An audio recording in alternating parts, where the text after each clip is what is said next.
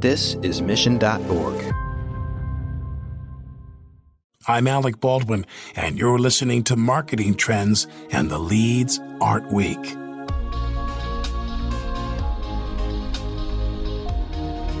Welcome to Marketing Trends. I'm your host, Jeremy Bergeron, the Vice President of Media Strategy at Mission.org. And this is the show where twice a week you'll get VIP access into the hearts and minds of some of the most influential marketers in the world. On Marketing Trends, we'll do two things. We'll go deep on a human level, and we'll go even deeper on the nitty gritty of what makes for the most successful marketers and strategies today. I'm glad you're here. Now let's get into it. Let's be honest content is king. And the challenge today is finding ways to make that content not just resonate with people, but also more helpful by giving users a community that not only creates a lasting impression, but one they can benefit from. Wes Kao knows content, and she created and co founded Maven, her answer to improving the online course education experience for instructors and for students. Paralleling the development of the technology along with curating a powerful roster of instructors, Maven has already seen financial success before the platform has even hit the market. This reflects Wes's nuanced approach to modern content creation.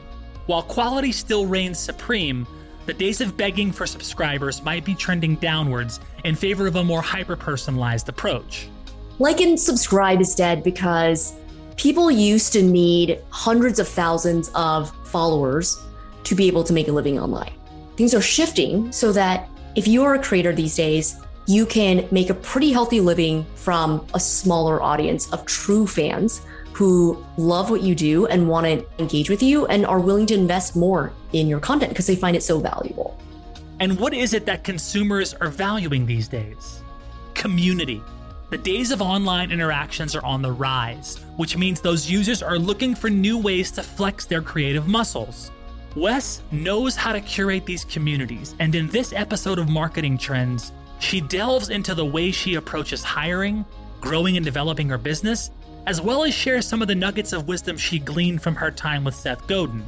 Wes has so many insights. Be prepared to take a few notes and learn a lot. Here we go.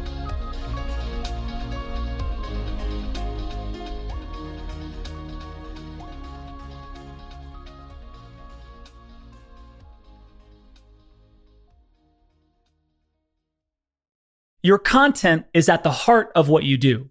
It connects your company to others, teaches them, guides them, and inspires them. But creating, managing, and editing content at scale is often very chaotic and difficult. Empower your content teams with Brightspot Content Management System, made specifically for marketers and corporate communications leaders. No more waiting for a developer to have to piece things together put the power to create and deliver powerful yet complex digital experiences into the hands of your marketers with a comprehensive suite of ready to use tools and functionality. Bring a bright spot to your tech stack, your customers, your team with the Brightspot content management system. Visit brightspot.com forward slash marketing trends to learn more. All right, everybody, welcome to Marketing Trends. This is your host, Jeremy Bergeron. I'm super stoked for our guest today. We've got the co founder of Maven, Wes Kao, in the house. Wes, welcome to the show. Hey, Jeremy. Hey, everyone. Super excited to have you, Wes. As I was mentioning before, you know, every time someone sends me on our team, they send me a little email, okay, who's coming on the show? I immediately go into research mode. Who is this person? Why are they so amazing? If you Google Wes Kao, you'll find a ton of amazing things about this human being. And I love that you've done a ton of shows, you've created a ton of content, you're in the content game. And so I'm honored to dive in with you. I just want to start with a little bit of context. Like, where are you from? I'm from the San Francisco Bay Area, originally born and raised. From the Bay, okay. I lived in New York for a couple years, and now I'm based in Toronto. Oh, you're in Toronto. Yes. Okay, nice. Now, big family, small family growing up? I have an older brother and a younger sister. So I'm the middle child. Take with it what you will. Middle. Yes. okay. Okay. Well, we share that in common. I have an older sister and two younger brothers. So nice. I'm in that middle, I'm middle spot with you.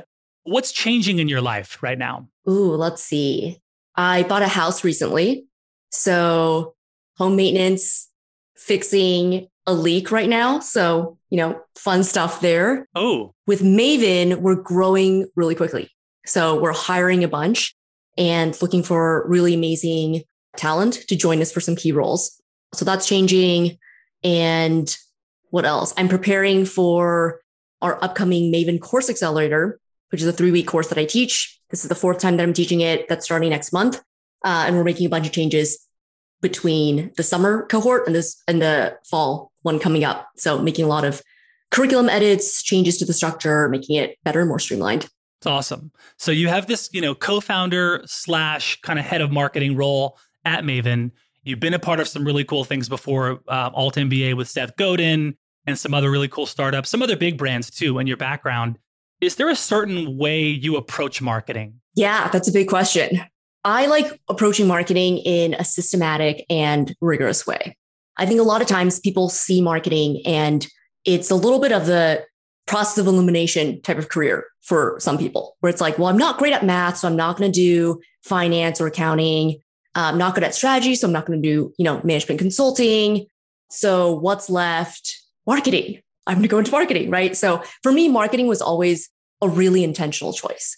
And I am fascinated and continue to be fascinated by the way that people make decisions and the things that influence decisions and the way that marketers can create win-win situations with the products and services that they're selling and the audiences and customers that would be glad to realize that you exist. So I think that um, that pairing, that finding those win-win situations is really, really exciting. And I think marketing as a field is changing so fast that you know instead of staying up to date with the latest tools and technology which yes that is important that's that's one part i think there's a bit too much focus on that and not enough focus on going back to basics with how do people make decisions? What sparks excitement in your customers? What are people confused by? How do you increase desire for people wanting to engage with you, wanting to engage with your product? All those things haven't really changed in the last thousand years. People are, you know, the way that they are, and going back to basics with understanding people. Um, that's really where I go back. Mm, I love that. I want to. I want to talk a little bit about human behavior as well and kind of what you've learned along the way because like you said so much really hasn't changed with kind of how we operate and yet there's so much depth and vastness to the way we can engage with humans now in terms of a marketing a marketing way. But before we go there i'm curious about like like the genesis for you. Like what was the first brand you remember making an impact on you? Gosh i've i've loved brands forever. I think even as a kid going to the grocery store um, and really as an adult too, going to the grocery store and just walking through every single aisle, looking at the cereal boxes, looking at Silk soy milk and the positioning and new branding and new merchandising, new products, walking through the drugstore aisles and just seeing all the different products that are that, that were coming out. And I think even then as a kid, there's something about tangible products that's very real, right? It's like it's physical, it's there. You can see that someone made this and someone's trying to sell it to you. You can buy it. So my first job out of college was at the Gap headquarters in San Francisco. And I did a rotational program where I rotated through uh, Gap, Banana Republic, and Old Navy, the brands under the Gap um, Inc. umbrella, through some key retail functions from supply chain to merchandising to inventory planning, business analysis. And um, it was such a great fundamental business training for me, learning the business fundamentals of what does it take to produce this physical good and have it move through move through the supply chain, reach stores, reach customers? How do we know if people are wanting something and buying it? How do we look at both data that's qualitative and quantitative? So that was a really formative experience for me was learning those business fundamentals at the Gap. And a lot of what I learned there, I still use today. After this one year rotational program, I was a business analyst at Gap and uh, thinking about promotional levers that speed up people buying things, you know, and and slow that down, a lot of those levers still apply with, you know, promotions, bundles, deadlines, uh, you know, reverse promotions of, you know, this price goes up, next week and the week after. All of those, there are internet versions of that. There are digital product versions of that. But learning the fundamentals at Gap with physical products was amazing training for understanding how a big company does things. That, you know, as I've gone on in my career, I've gradually gone to smaller and smaller companies until I started my own last year, Maven. But seeing how things worked at a bigger company uh, was amazing because it gave me a lot of ideas about about how I wanted to run things and what I wanted to do differently and what I what I wanted to adopt from what worked well. Hmm, I love that. So now you're you know you're a year and change into you know co-founder, head of marketing at Maven. Uh, and I'm sure there's probably other hats that you're wearing, slash this, slash that. So many slashes. I know, I know, right? I'd like you to reflect on what's been your your best day in this past year and change at Maven, and I would also like to to kind of hear your perspective on what's been the toughest day. Well, this is probably the proximity effect and recency bias. I love biases and uh, cognitive biases. I don't love them. I love studying them. I should say. So just this week, we had our one year Maven anniversary. And we had all 16, 17 team members hop on Zoom. We did a little celebration. And seeing that there were 17 people here working on uh, this amazing vision of democratizing online education, working at this company that, that I helped to start was pretty incredible. Um, I remember a year ago, uh, last September, October, when Gagan Biyani, my co-founder and I, uh, our third co-founder hadn't even joined yet. He joined a couple months later. So Gagan and me, we were kicking around ideas on how we wanted to proceed with our go-to-market strategy. And I made a list of some angel investors that we wanted to reach out to to see if they, they wanted to teach courses on our platform. And I remember sending out some of these texts uh, and getting getting back some yeses. And so that was a really exciting moment too, because all of a sudden it went from here's this idea, here's this hypothesis that we have of what we want to do with this company, of what we want to offer. But until someone says yes and commits and wants to work with you, uh, it's all still kind of a an idea. And so when people, when some of these early instructors signed on, that was a really exciting moment too. Just knowing that, all right, it's game on. Like, let's do this. There are people that are now depending on us. Let's do this. I love that. I love that. So, how have you evolved now, kind of as a leader over time? Like, what are you learning about now? One way that I've evolved is I used to worry a lot more. I'm still pretty much a worrier. I think it's just kind of in my personality. But, you know, one thing that I learned over the years is that the frenetic energy, the dark cloud kind of tangled up over your head is not helpful for anyone. It's not helpful for yourself, for your co founders, for your team. And so, one thing that I have learned over the years and continue to remind myself of is if there's something that I'm feeling tangled up about and I'm analyzing, I'm thinking about it, and I'm not making any progress, I should do something in the physical world outside of my own head. And it sounds super simple, but you know, before I used to, you know, agonize for days, weeks on this problem and just like, and it was all in my head, you know? And so even talking about it out loud to someone, even verbalizing, hey, this is something that I'm working on and I don't see a path forward, a lot of times that in itself unblocks you. So worrying less um, is definitely something that that I've I've evolved on and changed over the last few years. I'd say another one is leaning more into my strengths as a leader. So I think the first 10 years of your career are about learning the business fundamentals and overcoming your weaknesses enough so that they don't hinder you from advancing in your career. So I used to be pretty disorganized. And if you're disorganized, you can't get your shit together to actually launch projects, bring your ideas to life, get promoted, right? Like your boss wants you to have your ducks in a row. And so I spent time learning how to be organized, how to manage projects, how to look at numbers and read data. Those are not my favorite things. I'm not the best at those things, but spending the first decade getting good enough at things that allow you to progress in your career, I think is super important. And then I think the next 10 years is about leaning into your strengths and doubling down on the things that come naturally to you. So I believe a lot in playing games that I can win. And I don't want to, you know, go into an area, go into a function where for every 10 units of input, it's two units of output for me. Whereas for someone who's great at it, for one unit of input, it's 10 units of output. Right. So for me, I think a lot about what comes naturally to me. What do I like doing? What could I think about for hours? What do I find myself doing more of anyway? You know, I think if you look, if you look at your day, if you look at your week, we tend to do more of things that we like or spend longer doing things that we like. So there are already clues in your day about what you like doing, what you're great at, and then matching that with what the business needs. So that's the market demand piece of it. If it's just stuff that you like doing and and you know no one wants to hire you to do it, then you know it's a hobby. But if there's market demand for that skill and you can use it to solve juicy, expensive problems for people, now you have a career and now you have a living. Mm, I love that. You know, along the same line of like, how do you go about building like a marketing team, right? You're you've got a team at Maven. I'm not sure how big it is, but what are some of the kind of early established priorities you're you're I mean, you're in the first year, you just passed your first year anniversary. So can you talk about what goes into the kind of team you wanted to build in the first year and maybe moving forward? Uh, you said you're hiring and growing, which is awesome. And then talk about some of the established priorities, maybe short, mid, long. We're still pre product and pre launch. So, one thing that I loved that we did is even before our software was ready, we started launching courses. And this gave us a ton of information about what our customer, which are creators and instructors, subject matter experts who want to build courses, it gave us a ton of information about what this group of people actually found useful, what they found challenging, the parts that uh, they wish they didn't have to do that our product could take over. So we've launched over 50 courses now on Maven's platform.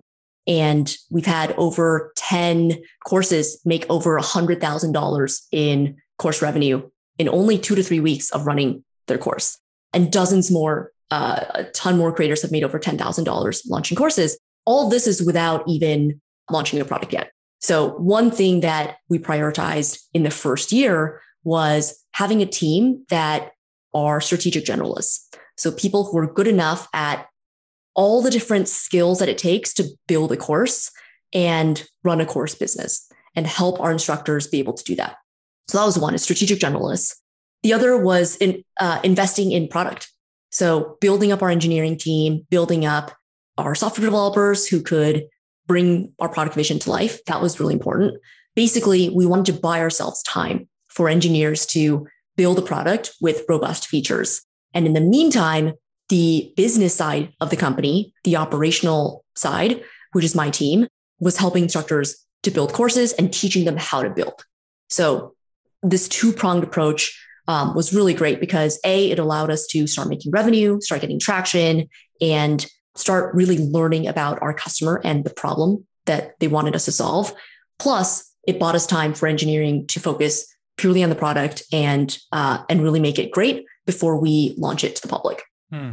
So you, there were courses created, but not they weren't available. They were available. Okay, they were available. Okay. Yeah, yeah. So so the product is the the software tooling. So we have a platform that makes it really easy for anyone to build courses, ranging from you know the end to end process with admissions, landing page, payment, a student portal. So if you launch a course, you know your all of your students 100 students can launch can join you know jeremy's student portal and be able to access all the course materials so we had an early version of that but it wasn't anything to write home about. It was it was pretty basic. It was just enough to work but most of the value that we were giving to our instructors was the know-how and course building knowledge. Mm. and that's based on the last five to six years of me building cohort-based courses building the alt mba working with a bunch of creators like Professor Scott Galloway, the co-founders of Morning Brew, to design their course, uh, and really packaging up all of that knowledge, which you know is not it's not widely available because cohort-based courses are still so new. It's still such a nascent category. There's just not a lot of people who know how to do it. So we we taught and are currently still teaching instructors how to build these amazing courses, and that's that's the value that we're bringing up front. And as we go, our software is getting better and better each week. Mm, I love it. What would you tell other CMOs and marketing leaders about how they really start on the journey of creating a more seamless, better end to end customer experience? One of my favorite frameworks is what I call eyes lighting up.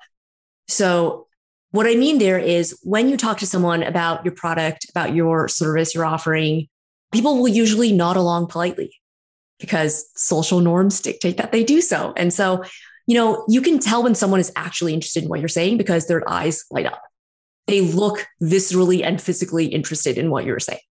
And I think too often we as marketers get really in our own heads about the features, the benefits, uh, about the customer journey, different touch points, awareness versus conversion, top of funnel versus mid funnel versus bottom of funnel. And we lose sight of the customer's delight and visceral reactions about what we are doing. And so I think it's super important that we are not delusional and stay close to reality with how are people actually reacting to something. If people are not interested, it doesn't matter if your intent and your strategy was X, people are now reacting as Y. Like, let's not ignore that. Let's, let's acknowledge that that is reality and then work with this new data that we have and constantly update our hypotheses about, about what's resonating and what's not. So I think that's that staying close to reality is, is super, super important. I think the other thing is mimicking reality as closely as possible. So, you know, usually if if a marketer is creating a landing page, they want to walk you through it. So back when I was in cons- a consultant, um, my clients would always want to walk me through the landing page draft that they put together. My team now wants to walk me through, you know, the page that they put together. And I always tell them, don't give me any voiceover. If the customer is not getting voiceover, do not give me voiceover. This should be a standalone unit that I can look at and get everything I need because that is the way that the customer is going to look at it. Right. So with mimicking reality, it's let's look at things the way that customers would look at them, not give ourselves any additional buffer from things that are poorly explained in writing or stuff that doesn't make sense. If you have to tell me, oh, click that thing next, that's bad. I should know that I should click that thing. So mimicking reality as closely as possible, I think gives you much better data about how people are going to react. Mm, love that. That's awesome. Eyes lighting up and mimicking reality. It's awesome. When you think of 360 degree marketing, like what comes to mind? 360 degree marketing. I think of end to end marketing. I think end to end marketing is more and more important, especially as the world starts moving faster and uh, competitors are moving faster. What I mean by end to end marketing is one person having the skills and capacity to be able to take an idea from a nub of a vague insight into something that is launched. And so what I mean by this is if you have two people, let's say marketer A and marketer B, marketer A is like, Hey boss, I think we should start doing LinkedIn videos to talk about our product and educate our audience. Um, and in order to do that, they think, okay, well, you know, I need to find a copywriter who can help draft a script to do a, a test video. Um, and then I need to, to tap, you know, this other person who can help film. And then I need to tap another person who can help edit because I don't know how to, how to edit. And then I need someone who understands social so that we can post this. Okay. So that's, that's person A.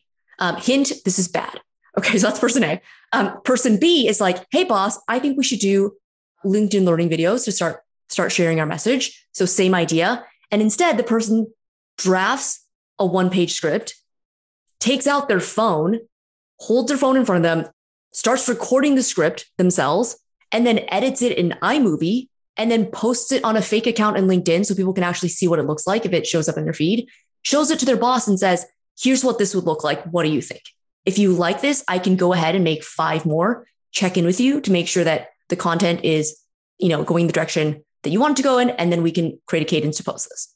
So marketer B is an end to end marketer because they were able to have this idea and then turn it into reality in a turnaround time of like two days. So if you, if you need to rely on other people, multiple other people to get your idea to create, you know, V1 an MVP of your idea, that's way too slow and way too cumbersome. And also those people are not going to be able to do your idea the way that you envisioned.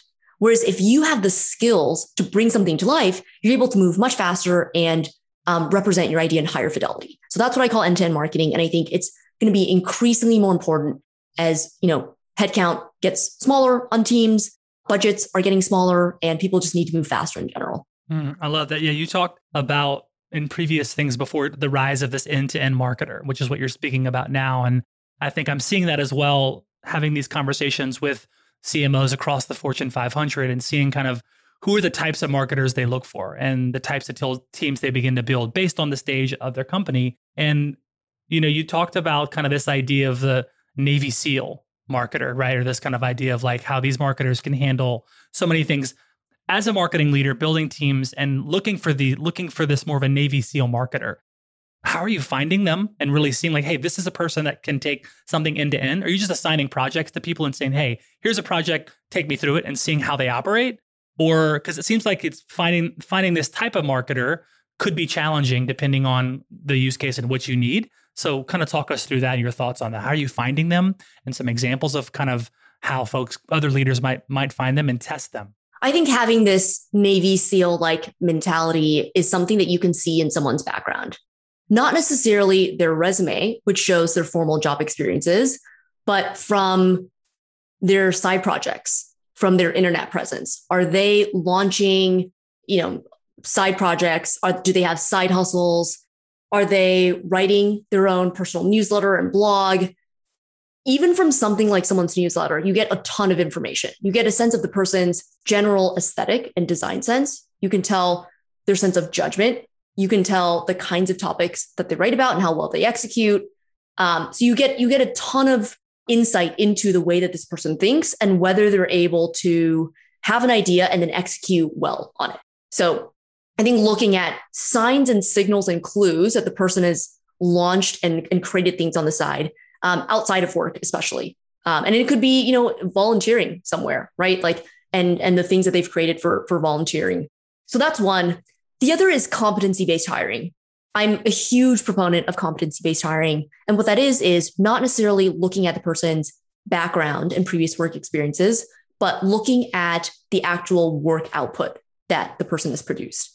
So, take home projects are a great example of this. Asking a candidate to walk through how they would do something, the actual literal steps. You know, one of my pet peeves is when someone says a big idea and they're a great talker, it sounds, you know, sounds legit.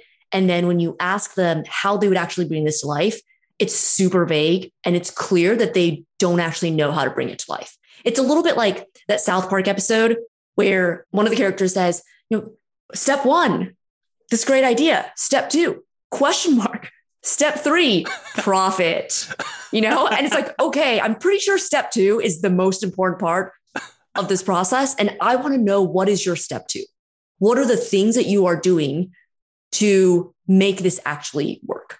So I'm I, I love take home projects. Um, there's been many times when you know I, I've had great initial interviews with candidates, been really bullish about the person, and then given them a take home project, and was just blown away at at how um, high level the the project was, and how it didn't go into the amount of depth and rigor that I would have expected, and that I need this candidate to be able to have. Mm, I love that. You worked with Seth Godin at Alt MBA. What was that experience like? And, and what did you really learn from him that really helped kind of lead you to Maven? I learned so much from Seth. So trying to distill it into a soundbite is pretty much impossible. we sat 20 feet apart for three years in, you know, a small office in Hastings on Hudson, New York. You know, and, and our HQ team was five people in that office. We had we had you know a lot more people remotely, but you know, every conversation that I had with Seth, I left learning something new, and we had thousands. And so uh, I'm trying to think, you know, how do how do I summarize uh, some key lessons? I think I think high level working with Seth taught me to be a lot more strategic. It taught me to be strategic in my bones and my blood. I thought I was strategic before, and I thought I shipped quickly before, but the speed in which we shipped at the Alt MBA at Seth HQ was pretty wild. And it wasn't just doing work quickly, it was doing high quality work quickly. So, you know, most people acknowledge that there is a trade off between speed and quality. And I agree. But the, the amount that we were able to push both to their limits was really, really impressive. And, you know, one example that is launching projects. So, you know, whether it's a, you know, a, a one week blogging challenge. So that was, that was one project I launched or uh, a Udemy course that I built for Seth, or a three day in person event, or launching Seth on Instagram. All of these in themselves could have taken 10 times longer than they did. Um, but we were able to act really quickly and and launch well because the standard internally for uh, the work was was really really high and i think a lot of times people think like move fast and break things or you know just ship it there's this undercurrent of, oh, well, you know, it doesn't have to be great. You can just ship it, right? But the the reason why most things that we launched were sold out, and most things that that Seth does, that the Alt MBA does, um, has such a, a rabid fan base, is because we actually had a really rigorous standard internally for what we would launch. We vetted things really, really carefully. We thought about who is this for? What specific audience is this for? Why would they want to do this? Why is it beneficial to them? What is this for? What bigger goal are we trying to achieve? How is this tactic helping us to achieve that? What is the hard part of this? So, you know, the hard part is usually not your initial idea of, of what you think it is. If the hard part is basically if this thing doesn't work, this whole thing wouldn't work, right? What are the bottlenecks and things on the critical path that need to need to happen? How do we design this thing so that the threshold for it working isn't an egregious number of people? So if you plan an event and you know you need 5,000 people to show up for it to be a success, it's your first time doing it and you have a small audience, that's probably not great. But if you design it in a way where as long as 20 people show up, this can be a great experience. And yet it can scale to thousands if needed. Right. So thinking, thinking flexibly about how do we design this to give ourselves the most leeway and chance of success. These are just some of the questions that we would ask. I have a, an article on rigorous thinking where I list, you know, 20 some questions that managers can ask their direct reports to prompt rigorous thinking. But but essentially, this, this entire idea of rigorous thinking that was what we lived at the Alt MBA, and I've really taken that with me to Maven and uh, in every situation that I'm in, um, especially when launching new new ideas, new projects, when there's just so many variables, and you need to think strategically about how you want to deploy resources. Mm. What's a campaign or initiative that you worked on? If you kind of zoom out entire career, like what's something that you worked on, campaign, initiative that you're most proud of? I think looking back, launching the Alt MBA was probably the, the thing up to date that I'm most proud of. Launching the Alt MBA and then launching Maven, I think, are, are tied. Maven is still kind of in progress. We're only in our first year. So, so I'll talk about the Alt MBA because it's kind of it's a, a chapter that's that's wrapped up in my life. I think Alt MBA was, it felt like a huge bet at the time. And I was skeptical about it going in because, you know, at the time, and even still now, really, you know, six years later, the dominant form of online learning is self-paced video courses. And you know, in 2014, when Seth and I started kicking around the Alt MBA, launched eventually in 2015. We basically decided to do the opposite of self-paced courses. So instead of it being affordable, you can do it anytime. You know, a bunch of people can do it.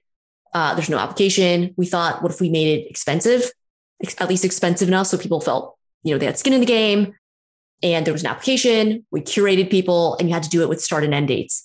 Um, and we were bringing people online entirely, bringing a bunch of strangers together online. And at the time, Zoom and Slack were just becoming to be popular themselves. Like I remember writing Google Docs explaining how to sign up on Slack and what Slack was and how to use Zoom, right? And now it's kind of like everyone, you know, a lot of people in our circles know what it is.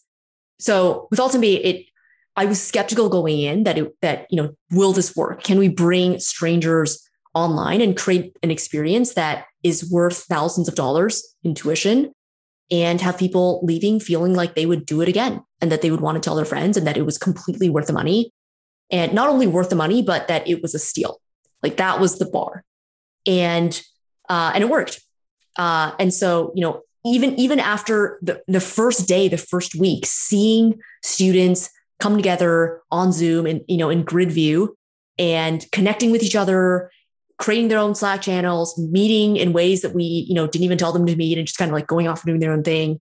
It was so rewarding to see that and have the chance to turn that into an institution and build it into the company that it is today was super, super rewarding and really uh, really led to me starting Maven. Mm. So um, I think I think that the genesis of the Alt MBA uh, is, is definitely something that I'm I'm super proud of. So for our audience who is is not super familiar with Maven, just tell us a little bit about the company and some of the unique things that you're doing there. Yeah. So Maven is a platform that makes it really easy for creators to build, launch, and host their cohort-based courses.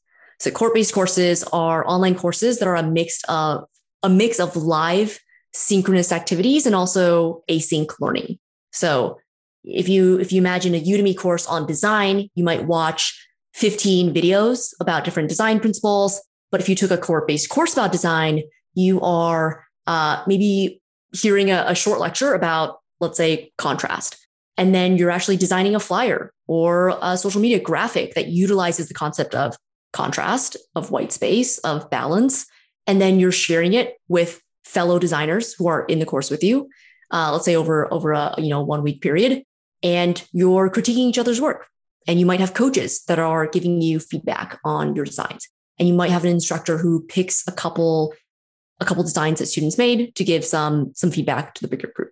So it's a lot more interactive. It's a lot more about doing as opposed to passively, you know, passively learning. It's it's learning by doing. And right now, if you want to teach your expertise, so if you're a designer, you want to teach a course on design, uh, we have courses on crypto, leadership, watercolor painting, yoga, product management, coding, coding on Ethereum, ton of different topics. So if you're an expert and you want to teach your topic, creating a cohort-based course is a super cumbersome process. You're basically cobbling together a bunch of tools ranging from Teachable, Podia, uh, Slack or Circle for community, Heartbeat Chat. You're using Zoom for live broadcasts, and you're using email to say, "Hey, everyone, Thursdays at six. Like, you know, here's a Zoom link." And meanwhile, tons of students are asking, "Who's my, you know, my assigned group for the week? Who's my coach? Where's that link again? Where's that recording again? What time are we meeting again?" So it's a it's a, just a really really cumbersome process. And Maven our mission is to make it really easy for you to, to be able to teach your course by having a, a one-stop shop for you to, to manage everything that you need about your course. So that's kind of the short-term vision. Long-term vision is we want to democratize education and unbundle higher education. And the vision there is that, you know, by making making cohort-based courses more accessible for experts everywhere to be able to teach, we're going to open up access so that a bunch of people who are not traditional professors are able to teach. So you might not be, you know, a lecturer, you know, an adjunct professor somewhere or tenure professor, but you have 10 years of experience in your field. You have, you know, a, a decade of, of hands-on operational experience and you have a lot to share. And a lot of times people would rather learn from someone like Lenny Rachitsky, who was an early product manager at, at Airbnb, and he now makes a living writing a Substack newsletter. You know, there's a lot of value in learning product from someone like Lenny, as opposed to product from a professor who, you know, the last time they did product management was 25 years ago at uh, Pac Bell or I don't know Comcast or something, right? Yeah. And so so you know bringing this new new generation of digitally native professors onto the internet, making it really easy for them to teach, and then therefore democratizing who gets to actually have access to all these people. You know, before if you weren't part of Lenny's crew or or you know in SF, it's hard to learn from Lenny, and now you can take his course, whether you're you know across the sea and in uh, London or you know in Nigeria or in New York, you're able to access Lenny's knowledge. Mm. So talk a little bit about you know this idea of content being. I mean, it, it feels endless today, right? Content feels endless. There's more than 720,000 pieces of content uploaded on YouTube every day. How can marketers stop feeding the content monster and really pivot to a model that just drives more monetization for them? I think it's it's it's hard to stop feeding the content monster for sure. So there are some channels where you kind of have to feed the content monster. So podcasts, for example, uh, newsletters. So both Pomp and Lenny have said that you know if they don't record their podcast every week or write the next week's newsletter, it doesn't go out. And so there's there's not a ton of leverage. There's leverage in the sense that they write it once and um, thousands of listeners and readers can can access it over time. But in terms of leverage on their time, it's very transactional feeling. So I think cohort-based courses are, are one example of something that, that is more leveraged in that you want to build an asset. So any kind of asset, not just courses, but any asset where you can build something once and any time that you want to reuse it, it gets easier and easier. That's an example of not, you know, quote unquote, feeding the content monster. So even something like documentation, so if you are a marketer, and this is kind of internally, but if you're a marketer and you're having to explain something a bunch of times to your team, if you write documentation about it, you can then share that with them, right? And that's that's something that they can just use over and over. So in the same way, a course, uh, you build it once, 80% of the effort is upfront. You have to create the content, the curriculum, the exercises, projects, you have to design the thing. But once you design it, every time that you want to run your course, if you run it, you know, twice a year, four times a year, 10 times a year. You know, Pomp launched his course uh, six months ago and it's already run six, six cohorts. Every single time you do it, it gets easier and easier. And, you know, that's, that's that 20% of effort, right? So it's 80% upfront, 20% remaining and, and really thinking about leverage things, assets that that you can create that uh, your customers can engage with that don't require you to start from scratch every single time. That's a, a huge way to continue making impact without um, needing to scale up your effort every single time. Mm-hmm. I love this tweet by you where you stress that the era of like and subscribe is dead. And, and it's all about building relationships, you know, and hyper specific followings. Why is like and subscribe dead? Like and subscribe is dead because people used to need hundreds of thousands of followers to be able to make a living online. So if you are a YouTuber or an Instagram influencer, in order to get brand sponsorships that are meaningful, brands want to see a huge following. If you have 5,000 followers, a brand isn't going to want to sponsor you. They're not going to get in front of enough eyeballs. Um, and if you have a smaller following, you're not going to make enough money from ads either. And merch sales, t shirts, posters, stickers, socks, uh, you're not going to be able to sell enough socks to be able to make a living. So, luckily, things are changing. Things are shifting so that if you are a creator these days, you can make a pretty healthy living from a smaller audience of true fans who love what you do and want to want to engage with you and are willing to invest more in in your content because they find it so valuable. So one good example of, of this is, you know, if you're selling, if you have a, a course on Teachable or a course on Udemy and it's $10, you're gonna have to sell a huge volume of courses to be able to, to, to make good revenue there. But if your course is $1,000, you don't have to sell that many, right? Like you can have a, a smaller cohort of 15 people who really want to learn from you, your diehard fans, each paying $1,000. The alt MBA is $4,500. Write of Passage is between an online course is between four to six thousand dollars. We have a ton of courses also that are in the several hundred dollar range. So, you know, more, more accessible price point given the amount of access that you have to, to your peers, your community, etc. Uh, but the point is, with a more premium product, you can have a smaller audience and uh, add a lot of value for people who want that value, as opposed to a tiny bit of value to a bunch of people. Mm. So, s- some would say that you know, building a loyal following and creating a community of actively engaged users that drives retention, it sustains growth. It, it's difficult. So, how can creators really nail this transition from content to community? I think one important thing to think about in this transition is acknowledging that content is not the end all be all. And I think a lot of us logically or intellectually might understand that. But, you know, I talk to a lot of creators and when they're building their courses, sometimes they'll feel self-conscious that they're charging this premium amount. And the first instinct is, well, let me add more content. Let me add another module on this. Let me add, you know, a couple more hours of lecture on this. Let me add, you know, more articles on this. And very rarely do I hear students say at the end of taking a course, gosh, I wish there had been more lecture. That pretty much never happens. What they do say is, I wish there was more of a chance to meet other people. I wish we had longer time to share our ideas and get feedback. I wish there were more time debating how to put this idea into practice and hearing other people's point of view. So, you know, the doing piece is really what people are craving. And that's the community piece. People want to meet other people who are on a similar journey, who are fellow designers, fellow people in sales, fellow marketers, fellow CMOs, right? Like if you think about what's scarce, people pay for what's scarce. So content is no longer scarce. And, and we're, we're surrounded by it. And there's a lot of great free content too, right? Like it's not just like, oh, there's a lot of content and shitty. It's like, no, there's a lot of amazing content and a lot of it is free. So if you want to differentiate yourself, you need to offer something that is scarce and communities are scarce. Having a chance to meet other people who are fellow HubSpot users or they're a fellow solo marketer right? Like a community of, you know, if you're the only marketer in your company, let's say, or like marketing is a, smaller presence in a company, I could see that being an amazing community. Like there are so many challenges if you are, you know, the marketer in a company, right? Or let's say, you know, a community of um, CMOs from, uh, you know, a certain kind of company, a certain industry, certain vertical, etc.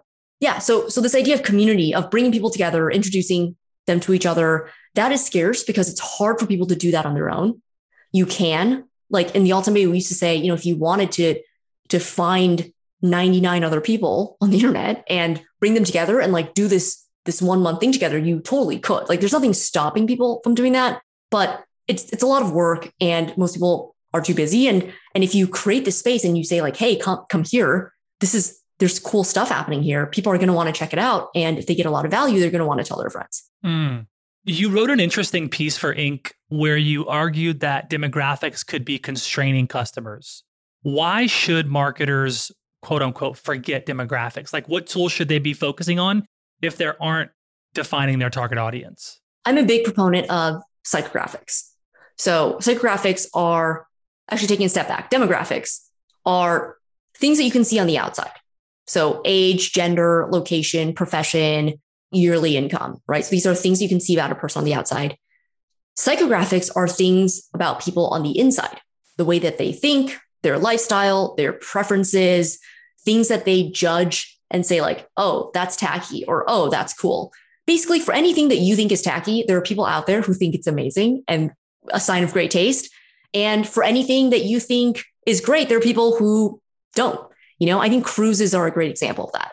I think marketers should be less judgmental overall. I think that's a sign of a great marketer, someone who, uh, you know, we talk about empathy, but this is like extreme empathy where, you know, if you personally think cruises are, you know, you stub your noses at them and think like, oh, like I like, you know, more, more authentic adventures or whatever, to get yourself to think, why would someone love cruises? And why would that be amazing? Why does a certain kind of customer love cruises? If you want to market to that person, you should be able to. Like that's the amount of extreme empathy versus being like, oh no, like I'm above that. Right. So, you know, it's kind of kind of a tangent, but I think psychographics are so important here because it's unclear from the outside if someone would like cruises or not. It's unclear from the outside if someone would like McDonald's. Like you might think, oh, McDonald's, like that must be for people who are on a budget, who don't care about health food. Not true there are a lot of white collar professionals making great income who freaking love McDonald's fries or chicken nuggets. Warren Buffett. Right. Warren Buffett goes there, I think, every day. Yeah. Okay, exactly. Yeah. Yeah. Okay, exactly. Right. Like, so if you only looked on the outside, you'd be like, oh no, like Warren Buffett, he must shop at Whole Foods or get vegetables delivered. Right. But but looking at psychographics helps you helps you see uh, the way that people think, especially about your category. So someone might be, you know, uh, of in a certain income bracket on on the outside. You might think, oh, they have disposable income. They must love my app. My app is only five dollars, right? There are so many people who refuse to pay even ninety nine cents for an app, and yet they are paying six fifty for um, a cookies and cream frappuccino every other day at Starbucks. So just because they have the money doesn't mean that they want to spend it with you. And if you just look at demographics, you miss all of that rich context and you might spend time trying to cater to the wrong person. So that's really the biggest risk is like that you spend time, you know, trying to appeal to someone who would never have bought from you in the first place. Whereas if you just looked at their psychographics, you would have seen and understood, hey, this person thinks a certain way. They don't value my category, right? Why don't I go spend time with someone who who does think that the problem I'm solving is a hairy problem that they want to pay someone to solve? Hmm. So storytelling is an integral part of you know every marketer's portfolio certainly for creators that are that you're working with too. And just how I, I love kind of your thoughts on storytelling. Like what would you share to a marketing leader or with them around storytelling? How do you view it? How's it changing? And then you can also mention of course how it relates to creators as well. I think the old way of thinking about storytelling was thinking about this really structured narrative arc the 12 step hero's journey or eight steps, whatever. There's, there's a lot of steps there. So this like full length hero's journey, beginning, middle, end, part one, two, three. And, and we think like we need at least five minutes to tell a story, maybe longer. Um, but a lot of times your customers don't have even five minutes. And thinking about storytelling in this limited way is, is not enough anymore. I think of storytelling as anything that you do say, the way that you show up, the way that you look, the way that you say something, right? Everything is a story. So if you only rely on the content of your words to communicate your story, then you're limited to you're limited to just, you know, really small levers. But if you think about storytelling as anything that you are doing and saying, like that is all part of your story. The way that you show up is part of your story. That's a much more realistic, I think, way of how people are judging you, right? Like, and, and storytelling is really a way of conveying uh, your message and connecting with your audience right? And so you want to know if people are judging you. You want them to judge you in the way you want them to judge you not not you know negatively. And so you want to think about what are all the visceral clues that people have. And so you know for something like branding like awesome if your website looks amazing and every pixel is perfect and your newsletters all look amazing but if your if your salespeople are showing up on video calls and it's dimly lit and blurry uh, and they look sketchy their audio quality is terrible like that's part of the story and that part of the story is saying that this brand, like, I don't know, like might not have their act together or like doesn't really pay attention to details or they don't have um, great taste, right? Like they're not thinking about about branding in a holistic way, right? So there's there's all these subconscious clues that inform people about what you are like. And the more that you acknowledge that these people are judging you on these clues, the more you can control them and proactively uh, address and uh, use those levers in a way that benefits you. And I think that's all part of your story. I love it. This is awesome. I, I keep telling uh, the producers, I'm like, I need a mic drop button. There have been some amazing mic drop moments. I want one of those mic drop buttons, like mic drop, mic drop. Um, it's fantastic, Wes. This is the lightning round uh, brought to you by Salesforce. Uh, we bring marketing and engagement together. So learn more about salesforce.com slash marketing. Are there any podcasts that are inspiring you lately? You know, this is kind of embarrassing, but I don't listen to that many podcasts. And the only reason I say that before you before you you think I'm I'm an uncultured brute is because I'm a much faster reader. So I like okay. reading content. Um, I like just visually seeing it on a page because I can reread certain things, go back. Whereas with audio, it's kind of like the the speed of the audio is is is a limiting factor. So I don't have that many off the top of my head to share. How about a book, a book or two inspiring you lately? Yes high output management. Um, I think that's what it's called. It's the book by by Andy Grove, the former CEO of Intel. Yep. Um, okay. Amazing. I am reading that now, and I cannot remember the last time that I felt like a book was so worth its weight in gold. Like literally every wow. every line has has earned its its real estate in the book. Like wow. they don't write books like this anymore, right? Like now, no. like any Wahoo can write a book. Like as so, as someone who might write a book, it's like okay, like I'm one of those Wahoos, like whatever. But but you know, it's this is back in the day when books were so tightly edited, and there was such a high bar that by the time it went to print, it was you know it was it's just brilliant. Um, so that I think I think that one is such so worth a read. I love it. Okay, last question.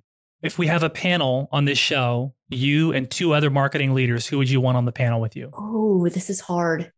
I would probably say Alex Lieberman from Morning Brew and Shaan Puri. He has a writing course on Maven. And I want to add that neither of these people are marketers by trade.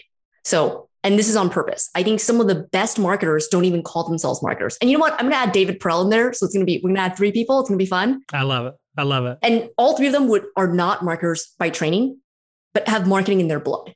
And I think that marketers can learn more from people who don't necessarily call themselves marketers, but clearly have a marketing instinct and are very good at it.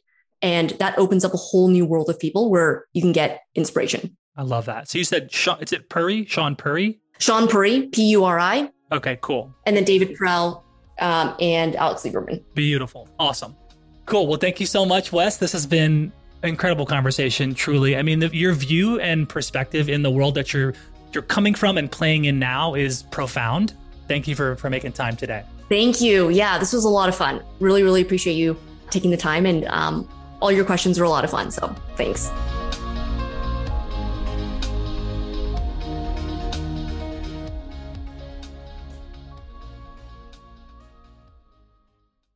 You have eight seconds to make a connection or risk a click away onto the next topic. The difference lies in your ability to deliver relevant experiences to your audience across devices and across channels. But delivering on a really great experience is impossible without the right people and the right technology. You've got the right people, but your technology choices will make or break someone's experience with your brand. At the center of gravity of your digital experience, Brightspot Content Management System can deliver relevant content, personalized experiences, and cross channel synergies to create unforgettable brand experiences so you can be a bright spot in someone's day. Head over to brightspot.com forward slash marketing trends to find out right now.